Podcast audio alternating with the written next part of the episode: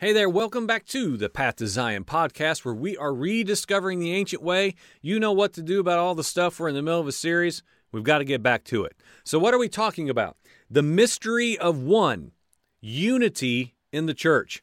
And so, what we're going to talk about, this is a little bit of review, I guess. We just started putting our, our toe into the discussion of what the biblical understanding of one is. And, and of course, the Old Testament verbiage is echad. Yahweh is one. And then we moved a little bit into the New Testament where, where this, this mis- mysterious building is being established, this house. And this house and the structure, as, as those of us who are the living stones reality, are, are being assembled together, something begins to form. And we're, we're formed off of Yeshua the cornerstone, on top of the apostles and prophets. And as we are built with these living stones reality, what are we doing? We're being joined together, and, and this, this structure begins to grow into a holy temple. And because it's growing into a holy temple, um, Ephesians 2.22 ends with, we're being built together into a dwelling place for Yahweh himself by the Spirit. This is a supernatural work. It's it's an incredible work that what an incredible opportunity we have to be any part of that. That should not be my identity. I should not be a living stone. But praise the Father, I am. And so we're going to continue on this point here um, in part two of the series. And so let's look at this a little bit more. Um, Ephesians chapter 4, this speaks more to the Greek understanding of one many times. Uh, let's just read 1 through 6. Um, I, therefore, a prisoner for the Lord, urge you to walk in a manner worthy of the calling to which you have been called, with all humil- humility, gentleness, patience, bearing with one another in love, eager to maintain the unity of the Spirit in the bond of peace. And so, obviously, Paul here is, is giving some counsel towards how in the world do we attain this mystery of oneness unified in the church. How in the world do we do that? Humility, gentleness. I mean, these are literal lists, friends. if we say, well, can't do it, you know how people are these days. There's nobody, there's nobody quite like us. There's nobody but me. Can't find unity. No, that's an excuse that's got to go out the window. We're going to talk about that more later, too. So, Paul's in, encouraging the church at Ephesus to to do these things. Be worthy of the calling of what you've been called to, brothers. How? By being humble, gentle, patient. And then continuing on, bearing with one another in love, eager to maintain the unity of the Spirit and the bond of peace. Verse 4 There is one body, one heis, one body, one Spirit, just as you were called to the one hope that belongs to your call. Continuing on, one Lord, one faith, one baptism, one God, and one Father of all, who is over all and through all and in all. Friends, do you understand this mystery of one? We've got to begin to give ourselves to how in our minds and in our hearts as we as we look at the body of Messiah and anybody that is alongside us now or even from a distance that we begin to lose ourselves, rightly so, into the mystery of one. Because the goal is I simply, in humility, in gentleness, in patience, bearing with one another in love. And what is love? Love is a whole lot more than just fist bump and love you, brother. It's a it's a death of yourself to give your life for the brethren, to endure long. Love has to look like something. And you don't know what it's going to look like until you're truly in unity with the brethren, dependent upon the Spirit. So, we in the list one body, one Spirit, one Lord, one faith, one baptism, one God, one Father. okay, so there is a theme here in the Word of God about the mystery of one. So, equally, throughout Romans and, and other places as well, we see references of this one body being made up of many members. Now, now when we look at that, and we don't have time to read all this stuff, but you you are if you've been in the church 5 minutes, you know that the body is made up of many members. Now, this members in Greek is melos, and it, it talks about limbs. And so there are there are parts within the body, but I'm trying to get us to to get our minds I would say according to what the scripture is presenting off of the individualness of the church. And like just because we're told that that there are members is not a dividing up because as Christians we're probably the the church is more divided than any other large people group in the whole world. There nobody would argue that point. There are more denominations than I could probably list in a couple of hours. And I don't even claim to know them all, but and even within that there's even in this area there are probably at least at least four types of Baptists. Are you a free will Baptist? Are you a Southern Baptist? Are you an independent Baptist? It's endless. Why? Because well, I'm I'm a living stone over here and I'm just not like you, friend.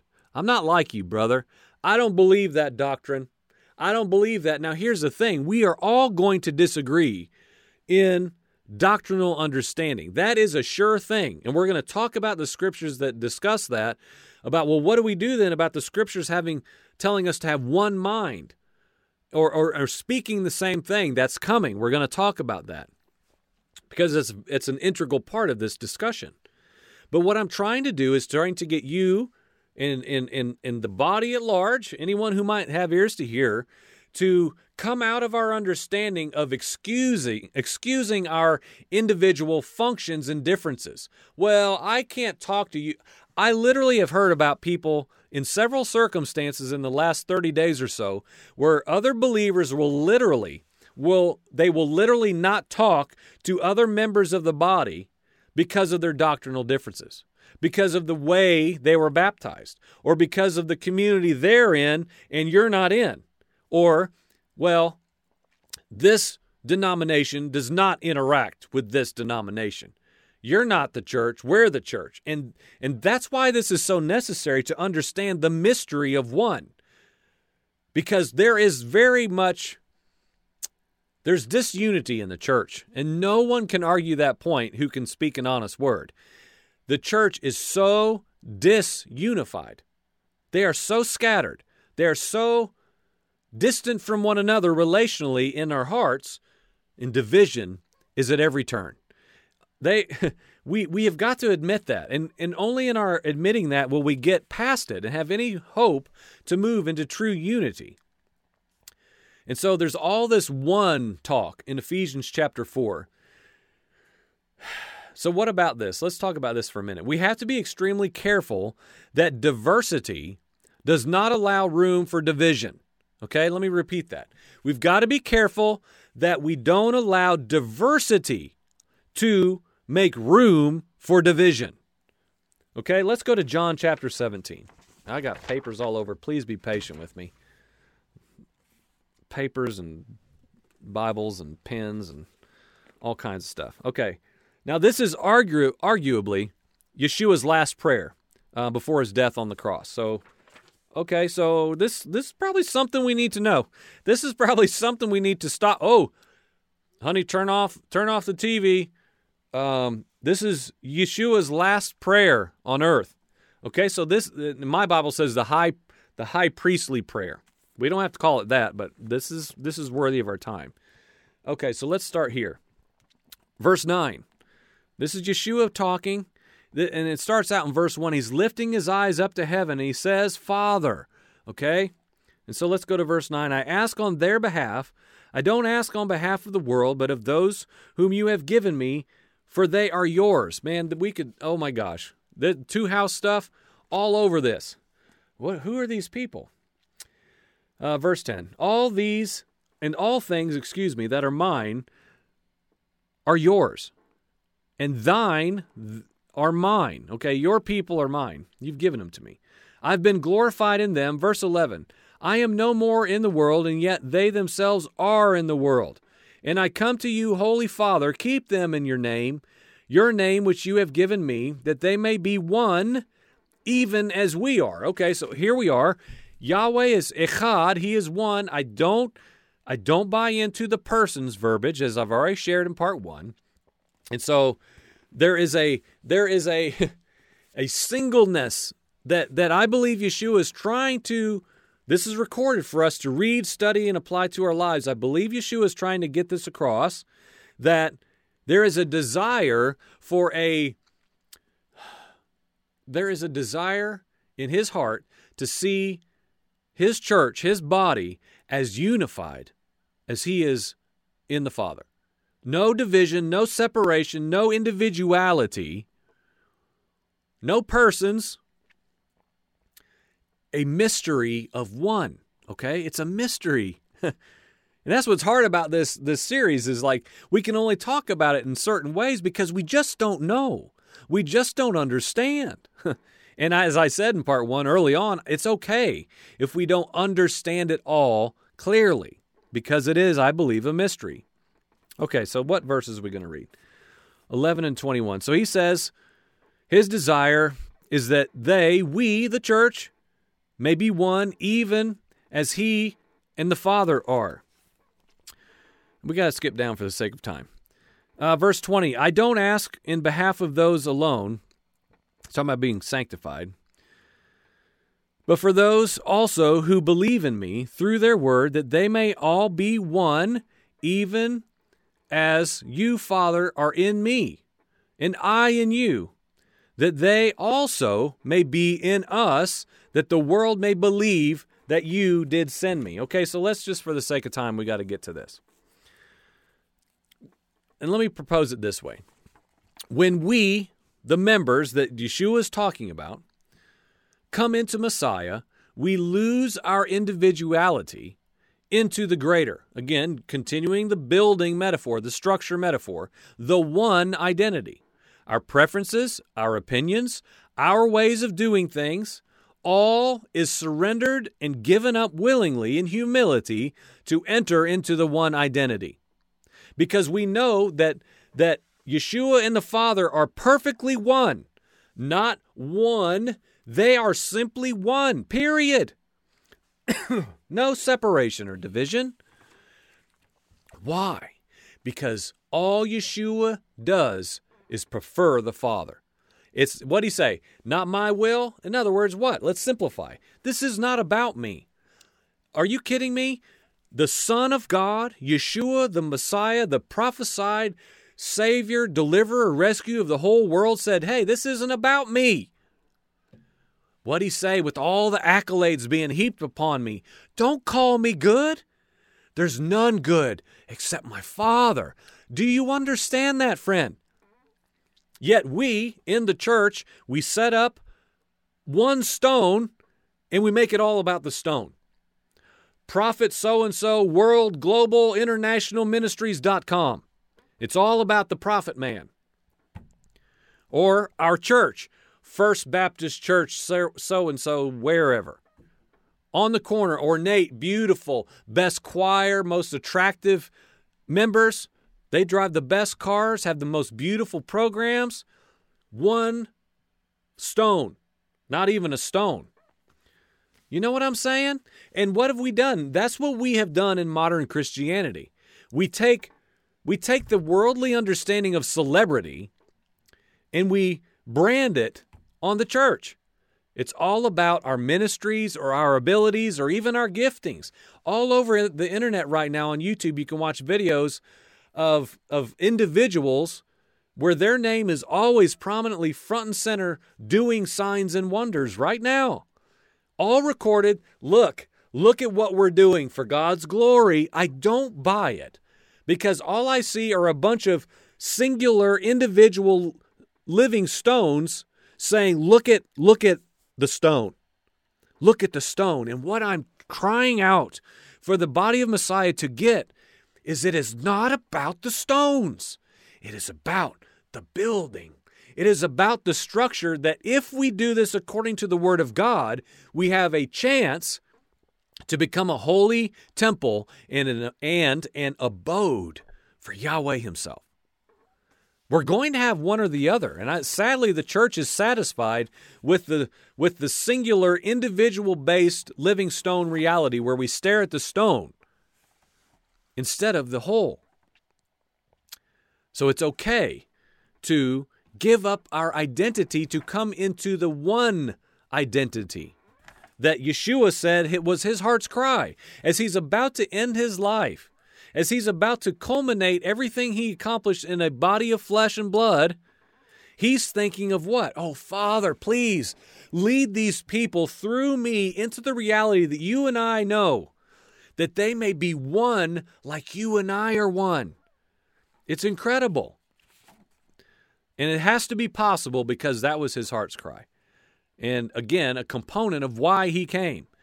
Now, again, I alluded to this a little bit already. We must not fear losing our functions or losing our abilities and giftings. It's okay. Don't be so afraid. Well, what about me? I'm not going to be seen. I'm not going to be noticed. I'm not going to be recognized. You know what, friends? So what? So what? So what if you don't have your own name on a banner at a building? Or if you're not someone, can we find our satisfaction in simply being a living stone that looks beside us and sees another living stone and says, Hey, brother, you and I are building a structure for Yahweh to dwell in his holy temple? Can you believe it? What a mind shift change. It flies in the face of modern Christianity, friend that says you who raise your hand if you feel like you're being called to the ministry. Come to the front and we'll anoint you and we'll pray that you get set in place as a beautiful living stone. It's all about the cornerstone built upon the prophets. And it's all about the beautiful end reality of having a I want to be a small part in the erecting of a house for God. that is my satisfaction. We contribute to the whole. Yes, of course. But we do it together in unity. Why is why we have this this unity of the church in here that we will get to. I'm going to talk about that a lot here in the latter half of this. By doing so, by doing what I just shared the last five minutes, by embracing the fact that we are a, a living stone being lost into the whole structure for Yahweh's glory, and, and, and giving ourselves to, to pray this prayer with Yeshua and cry out, Yes, Father, please help us. Help me to, to do all the things that we already read were instructions about in gentleness and kindness and brotherly love and all these things. Father, Give me the heart to lose myself in order to be one with the brothers and to be one with the Son and to be one with you. Why? well, John 17 21 says this. What's the culmination? We just read it. I'll read it off of here. That the world may believe that the Father sent the Son. Okay? Do we understand that? That that that Yeshua said, this if they do this, if they become one like we're one, the world will know that I'm Messiah. They'll know why I came, they'll know my identity. So please, Father, allow them to become one like we are one. So, why did he send the Son then? If this is so that the world may believe that the Father sent the Son, why did he send them? To gather the lost sheep of the house of Israel. That's why, that's just where I am right now. The grafted in reality of those who leave behind the ways of the Goyim nations that we talked about in the festivals or feast series. And we covenantally join ourselves to Yahweh, which is our entrance in to be one with Him via covenant. That's what covenant is. We lose ourselves into the Son who perfectly fulfilled every single requirement that the Father demanded to be one with Him. Now we see a connected theme found in John chapter 13. Yeshua says this quote, that you love one another. Just as I have loved you, you also are to love one another. Okay, so what we see Yeshua do is love. How we saw him walk was a demonstration of love. So, when we do that, we love one another. And verse 35 says, By this, all people will know that you are my disciples, if you have love for one another. So, by what?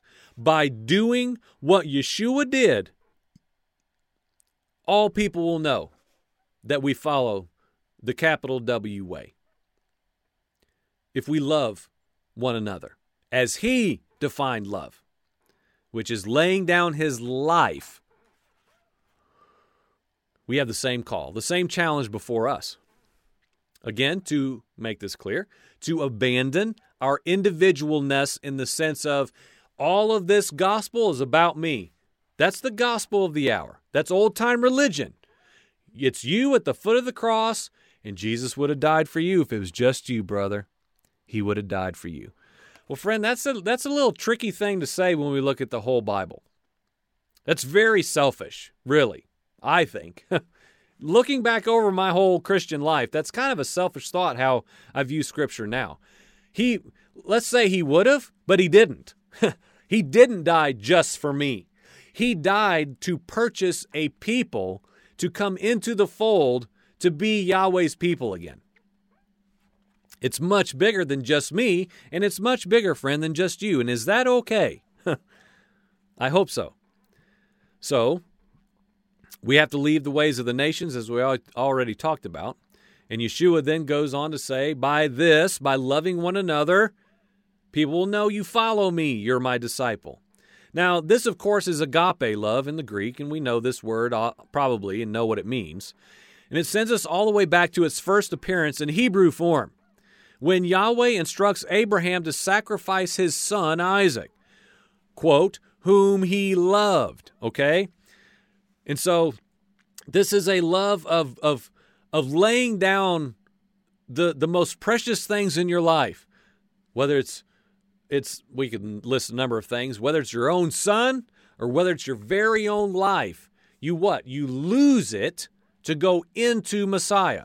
You lose your life in order to surrender your will and be your own version of a suffering servant because Yeshua learned obedience through the things that he suffered, and we do likewise. And suffering, as I always say on the program, I believe can be simplified down to self denial. We live a life where we do not just do what we want, we do what pleases the Father. And often the ple- what pleases the Father directly opposes my flesh, and therefore I suffer by denying myself and preferring the Father's ways over my own. John 10 30, Yeshua tells us that he and the Father are one. Now let's talk about um, some practical ways I believe this looks in real life. Because this is this is the verse that that I really started this um, thought process with. I'm probably talking 4,000 miles per hour in this series, and I apologize. I don't want it to be six parts long again, like the last one. Psalms talks about unity in, in the in a word that, if you know Hebrew at all, is is tov. It's good. Um, and I, I shared about this. I don't know. It's probably been a couple months back in a gathering um, that springboarded off of this verse, and I want to I want to try to take what I shared with that group that day and and interject it into this here. Psalm 133, verse 1. Behold how good, Tov, and pleasant, Naim, it is for brothers to dwell together in unity. Now, now this word good in Hebrew simply means agreeable. And pleasant is a delightful, beautiful thing. It, it, is, it is a good, agreeable, and pleasant, delightful, beautiful thing when brothers dwell together in unity, unified. Now, to dwell I want I want to be clear that this does not necessarily have to mean geographically. Because a lot of people, well, yeah, we live in community. Or, you know, we, we use community verbiage. And everybody is in some level, well, not everybody, but many people are in some level of community. It's just differing comfort levels, really, or just the way opportunities have played out. But I'm not talking about literal geographical dwelling, but there is a, a spiritual understanding, I would say, relationally, to cohabitate in the same abode in the sense where you have a level of openness and transparency and vulnerability with the brothers. That you walk in a place where where who I am really is who you know. Okay? And and who you are really at the heart of hearts, that's the man I know. Okay? So the, this dwell together in unity does give us the imagery of being in close proximity with one another. Now, again, I don't believe this has to be we have to live in the same uh, 10 acre radius, okay, on a shared property, because a lot of people have, have uh, understood these scriptures to mean that. Well, this means you have got to live on a shared property, you have to dwell together in unity. I'm not saying that cannot be a component of that. But what I am saying, um, maybe the more important part of it that we understand, and the way I would understand this scripture, is this is representing a, a proximity of heart. You dwell in the same place of intimacy, again, of vulnerability. Relational honesty is always front and center. A heavy dose of unwillingness to ever carry offense has got to be of utmost importance. So the issue, I would say, upon that, talking about offense, because boy, we could spend some time here. The issue is not with disagreeing with the brethren. Okay? The issue is not finding people who believe just like me. So we avoid disagreement because I don't believe disagreeing is the issue, but rather allowing offense to come when we disagree. This is the problem. And people who truly dwell together in unity of heart, unity of endeavor and purpose, these people will disagree. If you're with a group of people and you've never disagreed, you don't know those people. I would argue that point until I turn blue. If you're with someone and you always agree on every single thing, you do not dwell in unity together. You don't.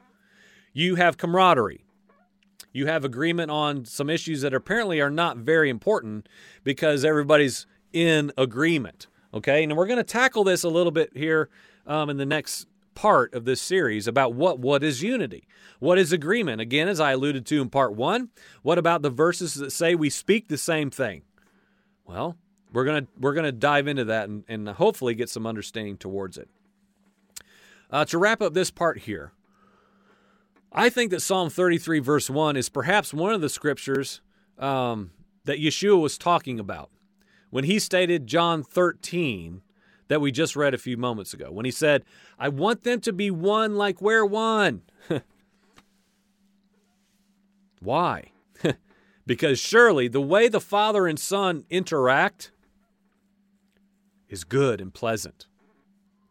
They absolutely dwell together in unity. Why? Because of the one reality. One. One agreed upon structure, agenda, plan is in place. No other options. Man, we're going to talk about this here in a few minutes. I'm looking forward to that. People will know that we are Yeshua's disciples, as we talked about. When we love one another, I would say to put these verses together when we're found agreeable and delightful, beautiful, beautiful, which is the fruit of being willing to die to ourselves by dwelling together in unity. I believe dwelling together in unity produces this. And sadly, we try to establish the fruit first. I've not thought of that, and that's not in my notes. I submit that as being possible in our attempts to be in unity with others in the body of Messiah, I'm afraid we try to agree first and then become unified together and dwell together in our hearts. I feel like that's really something maybe the Spirit's saying. I would submit that to you as a possibility. What if the Spirit's saying we have it backwards? We're trying to agree on everything doctrine, preferences, we could list it all tongues, baptism, membership into a community, all these things. we have to establish agreement first so that we can be in unity and dwell together. I'm saying, what if we're supposed to dwell together first, which allows us to have any chance of losing ourselves and finding unity? Friends, I think that might be something. I want to chew on that myself. Would you as well? Why? Because Yeshua cried out to the Father at the end of his life Father, make them one like we're one. And that's the goal. I think that's I think that's very possible. All right, so where are we? We're talking about the mystery of one and unity in the church. We're going to move on to the next part here. Thank you for watching. If you have questions, if you have concerns, if you say, I possibly read the wrong verse or the wrong context of what I was, just talk to us about it. It's okay. Don't get mad at me and bring a hard, you know, wooden spoon of correction. Just talk to me. Okay? That's the goal here. Let's let's let's talk together. The father said, "Hey, come let us reason together." That's what he said to his people. And I'm saying, let's do the same thing. Let's reason with the father in his written word and see where we can find a place of agreement according to the word of God and what it says. And then I believe we're beginning to find the mystery of one. So you've been watching the Path to Zion podcast. We're rediscovering the ancient way. We will be back for part three right after this. Uh, thank you for watching. Amen.